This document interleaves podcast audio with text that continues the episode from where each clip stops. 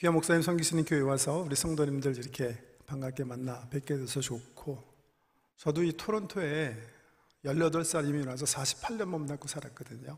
그래서 그런지 와서 이렇게 뵈니까 정말 낯익은 분들이 너무 많으세요. 특별히 이 귀한 교회를 세우시기 위해서 많은 수고와 땀을 흘리신 은퇴 장로님들, 권사님들 오래간만에 뵈서 참 좋고 또 계속해서 이 교회를 선도해 나가시는 당회 장로님, 집사님들 뵈서 너무나 참 반갑고 좋습니다. 요즘은 자기 PR 시대라고 그러죠. P, 피할 것은 피하고 알, 알릴 것은 알리고 저도 잘 나가던 목사라 어디 가서든지 우아한 말을 많이 들어요. 우아하다는 말은 무슨 말인지 아시죠? 우직스럽게 아부하는 말. 제가 들은 우아한 말 가운데 저를 정말 기분 좋게 한 말이 있었어요. 우리 토론토 동부 노바스코시아 주의 헬리팩스 교회 가서 집회하는데 제 후배 목사님이 저를 소개하면서 뭐라고 그랬냐 하면 한석현 목사님은 내가 아는 목사 가 선배 목사 가운데 교회를 가장 사랑하는 사람이다. 어, 이렇게 소개했어요. 저는 그게 우직스럽게 과한 말인 줄 알면서도 너무 기분이 좋았던 거예요.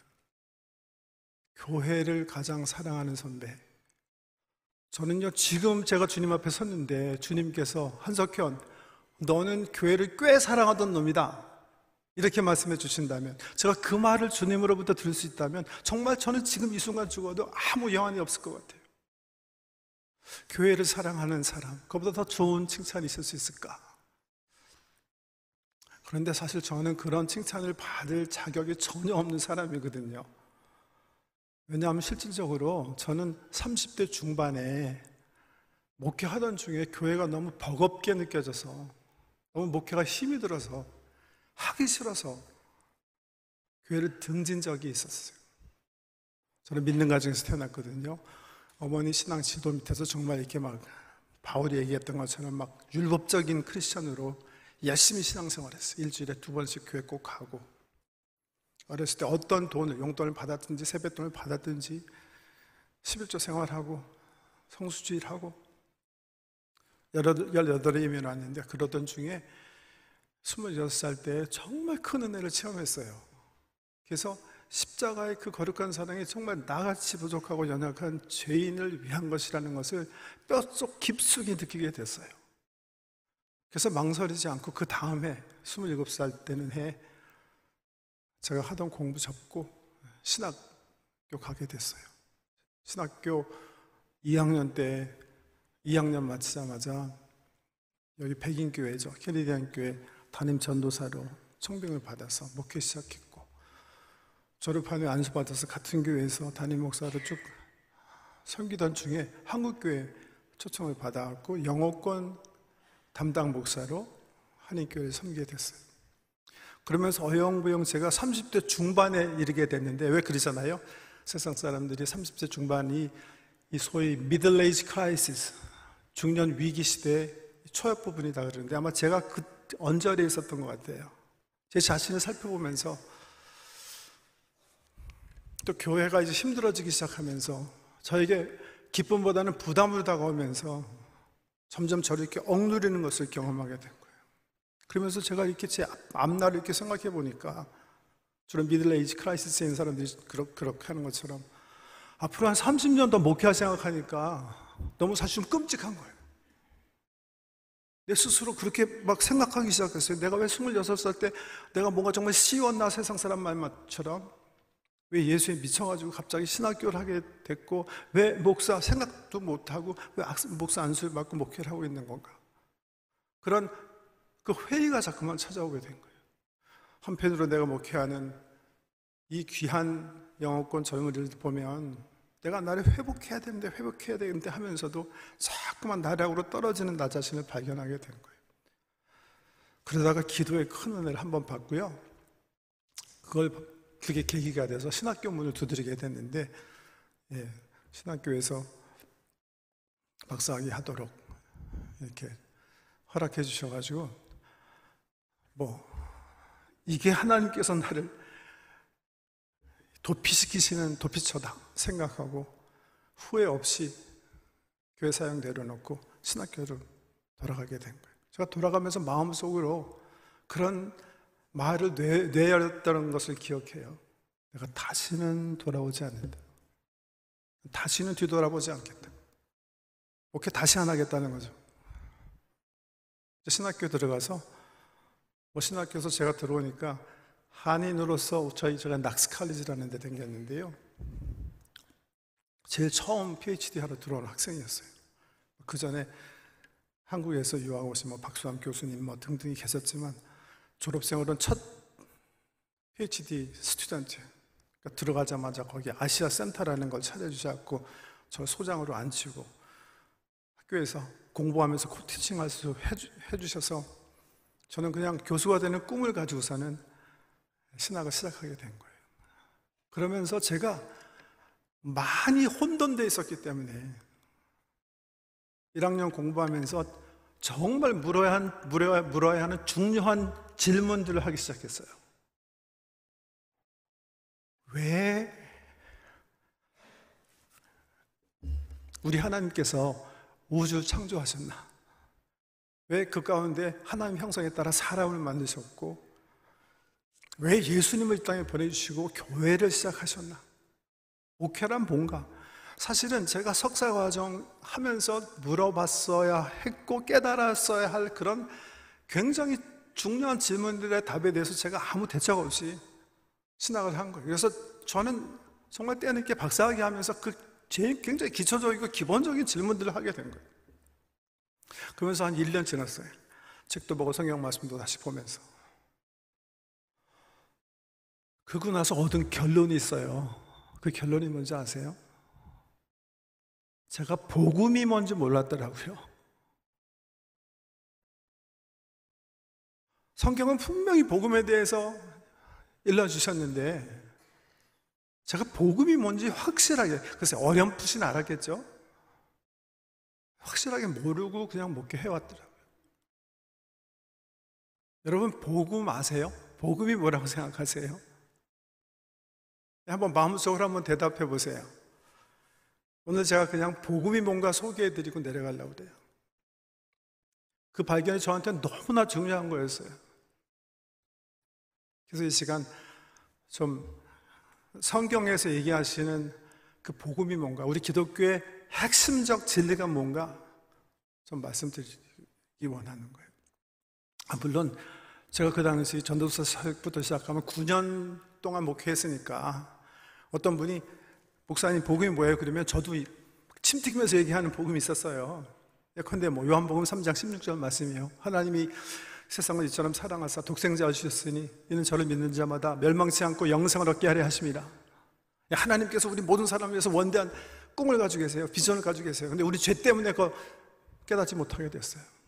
그렇지만 예수께서 오셔서 우리에게 새로운 길을 열어주셨어요. 예수 믿으면 우리가 하나님 예비하신 그 복된 삶을 살 수 있어요. 전도와도 댕겼고 복음이라고 생각하는 것이 저희가 어는데 근데 정작 복음이라는 단어를 성경에서 가장 많이 사용하시는 바울 선생님은요 한 번도 그게 복음이라고 얘기하신 적이 없어요.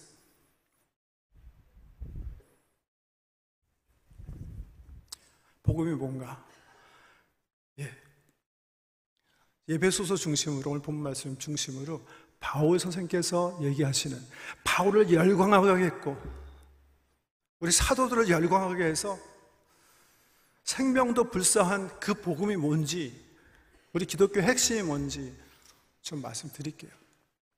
혹 저처럼 예수의 사랑받고 그 은혜를 힘입어서 교회를 다니는 교인은 되었지만 이 땅에서 우리가 어떤 비전을 가지고 어떤 방향성을 지향하며 살아야 되는지 아직 확실히 붙잡지 못한 분들은 오늘 이 복음이 무엇인가, 우리 기독교의 복음의 핵심이 무엇인가 분명히 깨닫고 가시는 귀한 시간 되시길 축복합니다.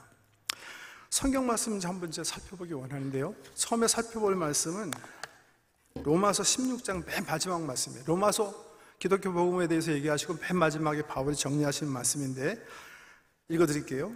나의 복음과 예수 그리스도를 전파함은 영생 전부터 감추어졌다가 이제는 나타나신 바 되었습니다. 여기까지만요.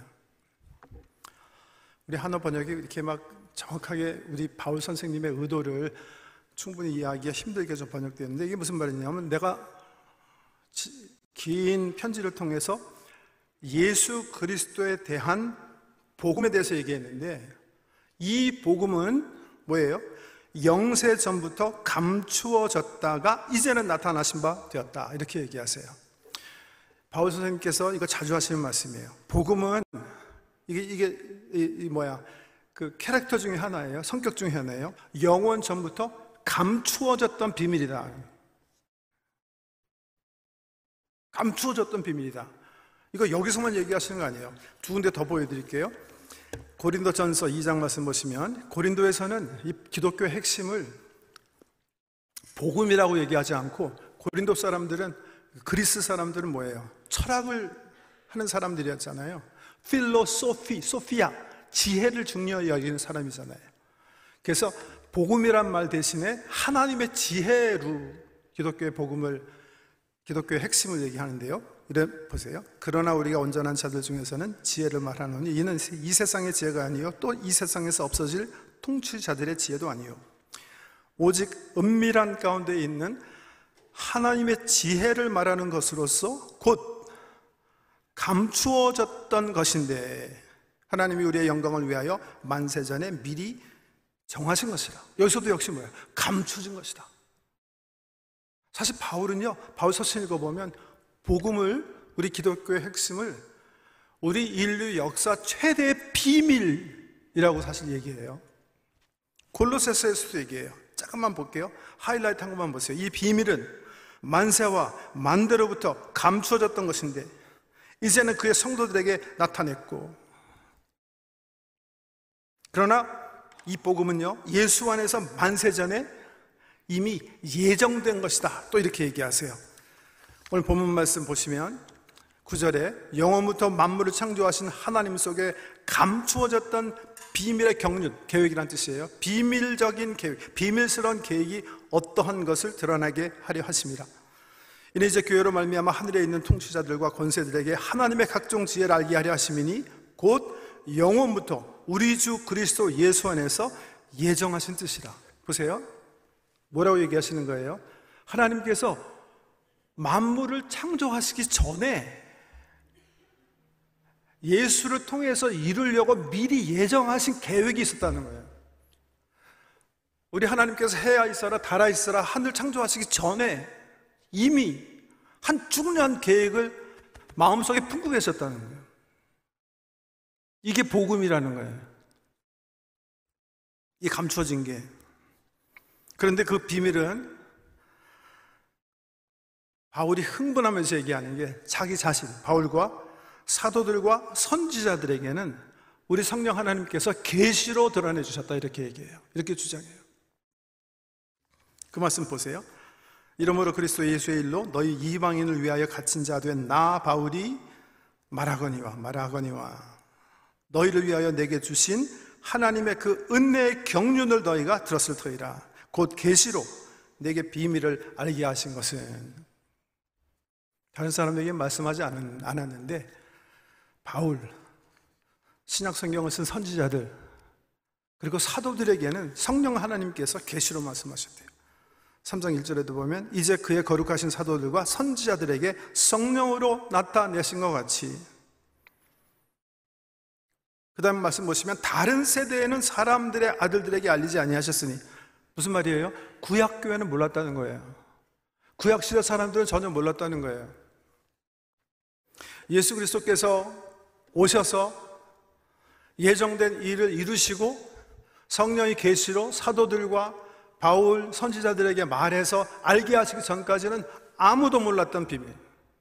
그저 우리 하나님 심중에 예수 안에서 예정해, 예정해 놓으신 일, 그 일에 불과했다는 거예요. 그런데 그 일이 드디어 어떻게 됐어요? 드러나게 된 거예요. 그 계획이 뭔가 예, 오늘 본문 말씀 보세요. 이제 그의 거룩한 사도들과 선지자들에게 성령으로 나타내신 것 같이 다른 세대에 있는 사람의 아들들에게 알리지 아니하셨으니 이는 이방인들이 복음으로 말미암아 그리스도 예수 안에서 함께 상속자가 되고 함께 지차가 되고 함께 약속에 참여하는 자가 됩니다. 아, 이게 복음이에요. 이 복음을 위하여 이렇게 얘기하지 않아요. 구약교에게는 샤킹한 일일지 모르겠는데 하나님은 만물을 창조하시기 전에 물론 이스라엘을 하나님의 구약교회로 부르시기 오래 전 만세 전에 이미 계획을 가지고 계셨대요. 어떤 계획? 예수 그리스도를 통해서 온 족속, 방언, 민족, 나라 가운데 예수 그리스도의 신부가 될 교회를 세우는 계획을 세우셨대요. 그 계획은 예수님을 통해서 세워진 교회를 통해서 이 세상에서 구체적으로 드러나게 된다는 거예요. 드러나게 됐다는 거예요. 그래서 8절 이하의 말씀 보시면 이렇게 얘기하세요. 모든 성도 중에 지극히 작은 자보다 더 작은 나에게 이 은혜를 주신 것은 측량할 수 없는 그리스도의 풍성함을 이방인에게 전하게 하시고 영원부터 만물을 창조하신 하나님 속에 감추어졌던 비밀의 경륜이 어떠한 것을 드러내게 하려 하심이라. 이는 이제 교회로 말미암아 하늘에 있는 통치자들과 권세들에게 하나님의 각종 지혜를 알게 하려 하심이니 곧 영원부터 우리 주 예수 안에서 예정하신 뜻대로 하신 것이 이게 무슨 말씀인지 아세요? 천사들이 몰랐어요 하나님의 계획을 예컨대 왜 하나님께서 우주를 창조하셨는지 왜 사람을 하나님의 형상으로 창조하셨는지 왜 예수 그리스도가 이 땅에 내보내셨는지 몰랐어요 근데 뭘 보고 알게 되었다? 천사들이, 사탄이, 하늘의 권세들이 교회 보고 알았다는 거. 아, 그거였구나. 왜? 드디어 드러난 거예요. 하나님의 계획은 뭐였기 때문에 예수 그리스도를 통해서 모든 나라 민족 방언 가운데 예수의 신부가 될 우주적 교회. 다르게 표현하면 각 지역마다 생겨, 세워질 지역 교회들을 세우는 거라는 거예요. 예수 그리스도를 머리로 한 우주적 교회. 즉, 각, 각종 방언과 족속과 나라 중에서 예수님의 신부가 될 지역교회 세우는 거예요. 그 꿈이 이루어졌어요? 이루어지지 않았어요? 2000, 2000년 전부터 시작된 그 일이 지금 어떻게 돼 가고 있는 거예요? 여러분, 지금 이 지구상에 74억 정도가 사는데,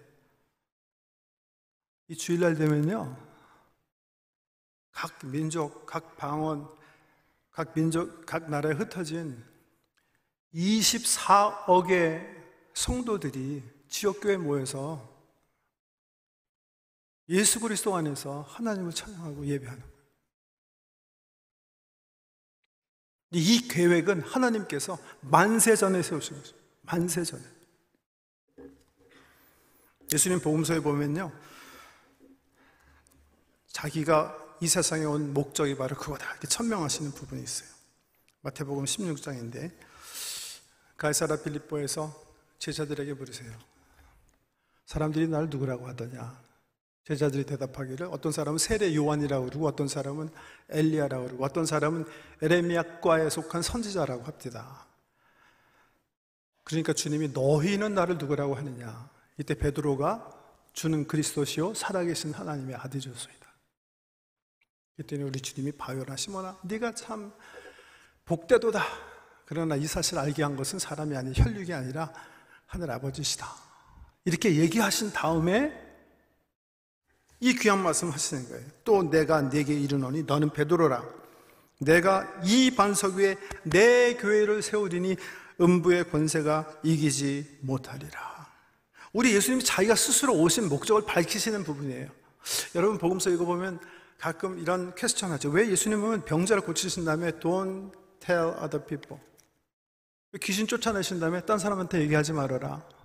이렇게 엄히 자기들 좀 선전하라고 그러시지 왜 말하지 말라 그러시나? 왜 그런지 아세요? 그 신학적으로 messianic secret이라고 그러는데요. 그게 예수님께서 오신 목적이 아니기 때문에 그래요. 주된 목적은 따로 있기 때문에 그런 거예요. 주된 목적은 교회를 세우시기 위해서 오셨기 때문에. 그래서 이 부분부터, 이 갈사라 빌립보 이후부터는 우리 예수님께서 진짜 오신 이유를 밝히세요. 그래서 십자가 죽음에 대해서 얘기하세요. 그리고 헌신을 요구하세요. 그 자기에 대해서 다른 사람에게 나가서 얘기하지 말라 이런 얘기 안 하세요. 이게 목적이기 때문에 그렇다는 거예요. 이 교회를 세우시기 위해서 예수님 어떻게 하세요? 십자가에서 죽으심으로 대가를 지불하세요. 그래서 계시록 5장 9절 말씀 보시면 새 노래를 불러 이르되 두루마기를 가지시고 그 인봉을 떼기 합당하도다. 일찍이 죽음을 당하사 각 족속과 방언과 백성과 나라 가운데서 사람들을 피로 사서 하나님께 드리시고 이 지금 지구상에 흩어진 교회들은 우리 예수님께서 자기 피로 사신 교회들이다 이렇게 바울은요 이, 이 놀라운 사실을 에베소서에 보면 하나님께서 아담을 잠자게 하시고 옆구리에 손 넣어서 갈비뼈 뼈서 빼서 하와를 만드신 사건에 비유해서 말씀하세요. 그러면서 교회는 십자가에 달리신 예수 그리스도가 창에 맞았을 때 그, 그 옆구리에서 태동된 교회다.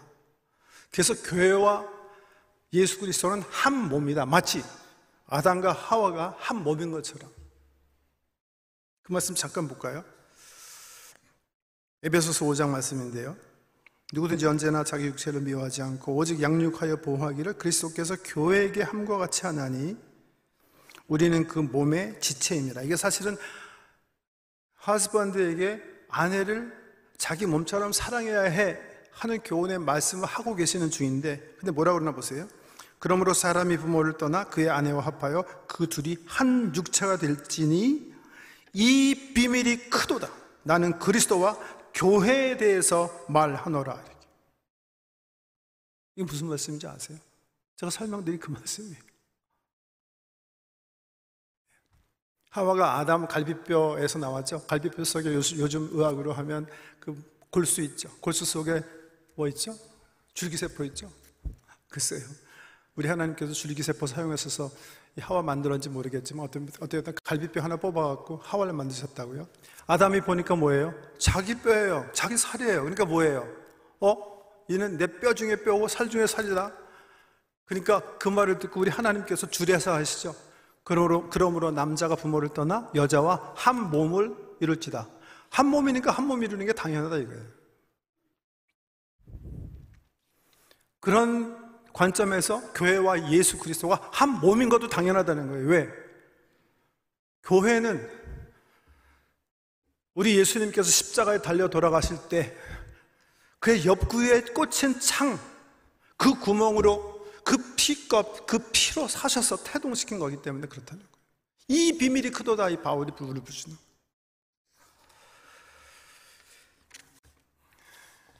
한 몸이기 때문에 우리 주님은 우리 교회를 사랑하기를 자기 육체를 자기가 사랑하는 것처럼 사랑한다. 그래서 에베소서 계속 보시면 자기 육체를 미워하지 않고 오직 양육하여 보호하기를 그리스도께서 교회에게 함과 같이 하나니 또 아까 읽어드렸지만 자기 앞에 영광스러운 교회로 세우사 티나 주름 잡힌 것이나 이런 것들이 없이 거룩하고 흠이 없게 하려 하심이라 그리스도가 교회를 사랑하시는 것은 그래서 당연지사예요 우리 스스로가 자기 몸을 미워하는 사람이 없듯이 우리는 예수 그리스도의 몸이기 때문에 사랑하는 거예요.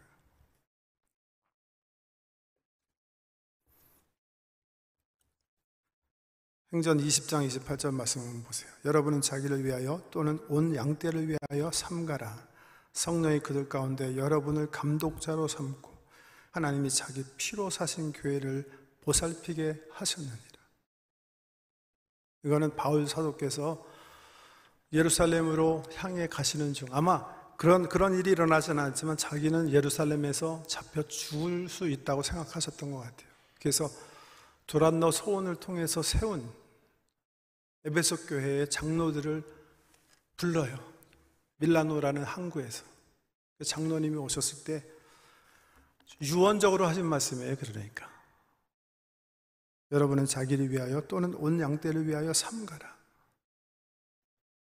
이게 무슨 말이냐면 목회 정말 주의하면서 잘 하세요. 그렇게 부탁하시는 거예요.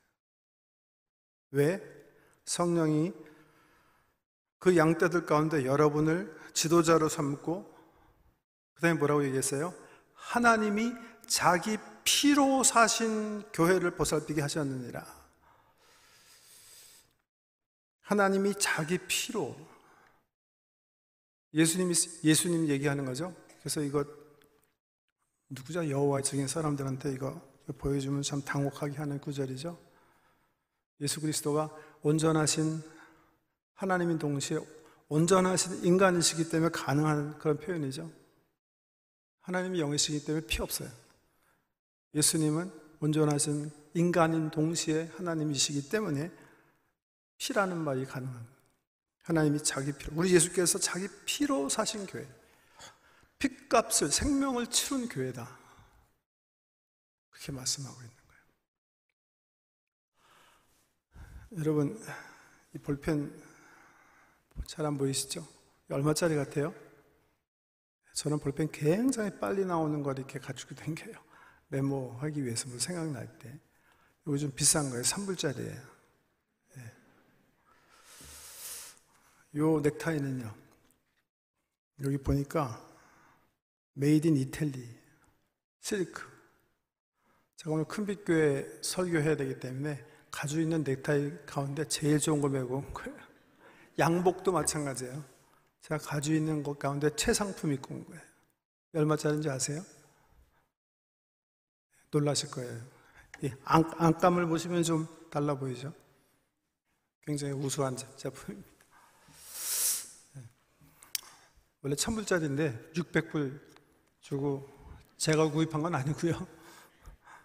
한국에서 어떤 분이 막 강제적으로 끌고 가서 사주셔서 입었는데요. 왜 600불짜리죠? 600불 냈으니까.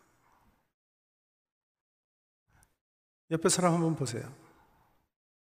얼마짜리 같아요? 한번 보세요. 얼마짜리? 하나님짜리예요. 예, 하나님이 자기 생명을 자기 피값을 치른 사람이라는 거예요. 성경에서 여러 번 얘기하시는 거예요. 사실은 조금 더 엄격하게 성경 말씀을 apply하면, apply하면 사실 우리 개인 한 사람 한 사람이 하나님 짜리가 아니라 뭐가 교회가 그렇다고 성경은 분명히 얘기해요. 피로 교회를 사셨다고 얘기해요. 지금 에베소 교회에게 얘기하시는 거예요. 그 당시 글쎄 몇 명이 모였을까? 얼마나 정말 말씀 안에서 올바르게 세워준 교회였을까? 제가 판단 못 하겠어요. 그렇게 큰 교회 아니었을 거예요. 그 당시 뭐 인터넷이 있어서 무슨 뭐, 예? 오늘 기독교 방송국에서 오셨다고 들었는데, 기독교 방송에 있어갖고 뭐 말씀을 사모하는 때마다 우리가 받을 수 있는 때도 아니잖아요, 그 당시는. 그 교회를 향해서 바울이 얘기하는 거예요. 너희는 피로, 하나님의 피값으로 산 교회다. 우리, 세계적으로 정말 잘 알려진 우리 큰빛 교회를 보면서 바울 사도가 뭐라 그러실 것 같아요?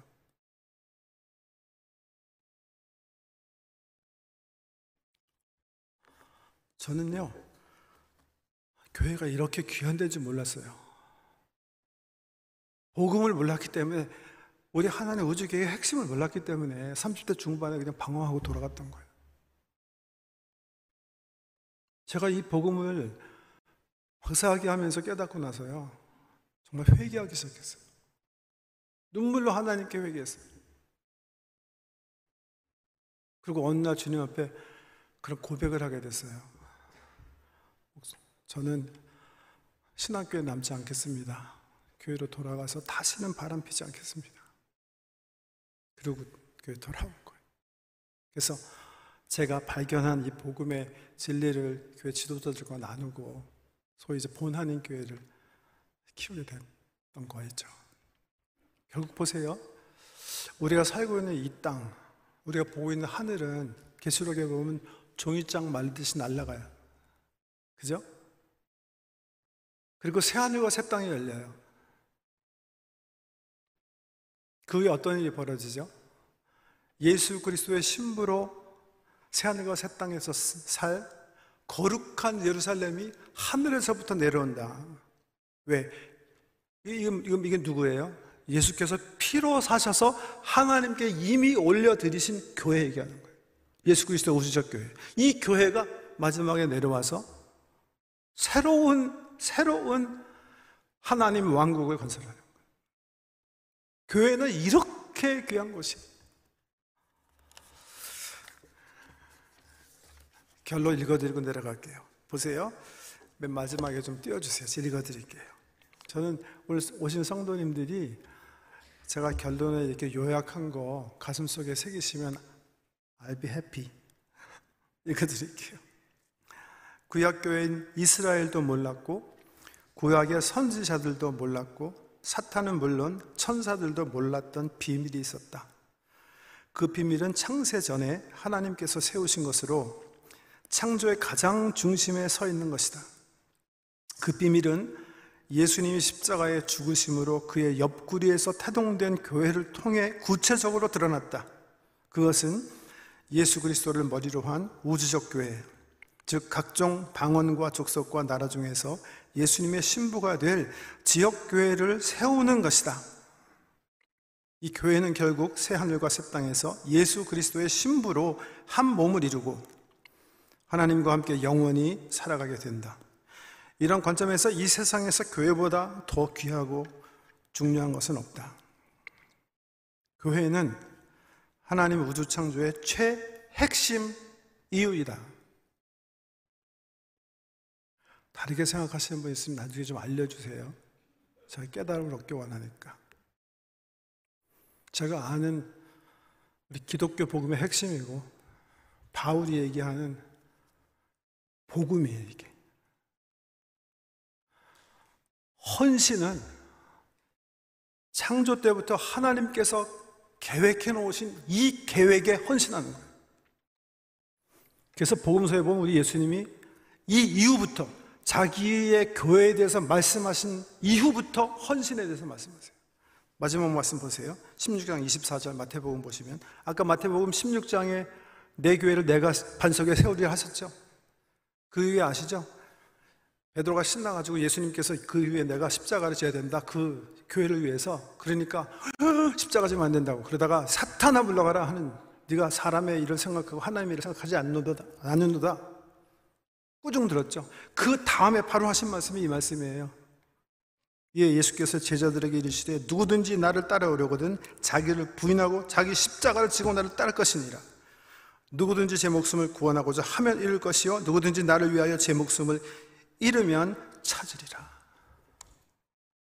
막 트윈이 이거 보고 야 우리 예수님이 정말 인기 없는 건 당연하다. 세상에 어떤 CEO가 직원 뽑으면서 어? 이런 말을 하냐? 뭐 연봉을 뭐, 뭐 십수만 원 준다든지 뭐 응? 베케이션은 4주 이상 보장하고 뭐 연금 주, 뭐 이렇게 얘기하지. 이건 뭡니까 이게? 따라오려면 자기를 부인하고 자기 십자가 지고 나를 따라라. 목숨을 잃을 각오를 해야 네가 살아남는다. 우리 주님 그렇게 얘기하시는 거예요. 교회를 위해서 네가 너를 부인하고 하나님께서 만세전에 감춰주셨다가 예수 그리스도를 통해 드러내신 각 민족과 방어와 나라 가운데 예수 그리스도의 신부가 될 교회를 세우는 그 거룩한 일에 네 목숨을 바칠 각오가 되어 있는 가 부르시는 장면. 이 귀한 부르심에 주여 내가 여기 있나이다 대답하시고 이 멋진 그리스도의 공동체와 함께 저는 그래요. 저는 정말 우리 큰빛교회가 토론토의 큰 교회 중에 하나인데 우리 교회가 막세 배, 네배막 성장했으면 좋겠어요. 그리고 이런 교회들을 세계 도처에 막 세우시는 교회 됐으면 좋겠어요. 그리고 그 일을 위해서 바울 선생님께서 얘기하신 것처럼 그냥 교회 다니시만 마시고 그냥 예배 보러만 오시지 마시고 요긴한 이 교회 지체가 되셔가지고 예수 그리스도 모퉁이, 모퉁이 돌 중심으로 정말 연결되고 긴밀하게 연합해서 이 교회가 성장하고 정말 영향력 있는 계속해서 우리 교계를 기쁘게 하는 교회 되시길 다시 오실 예수 그리스도의 이름으로 축복하며 축원합니다. 기도하겠습니다.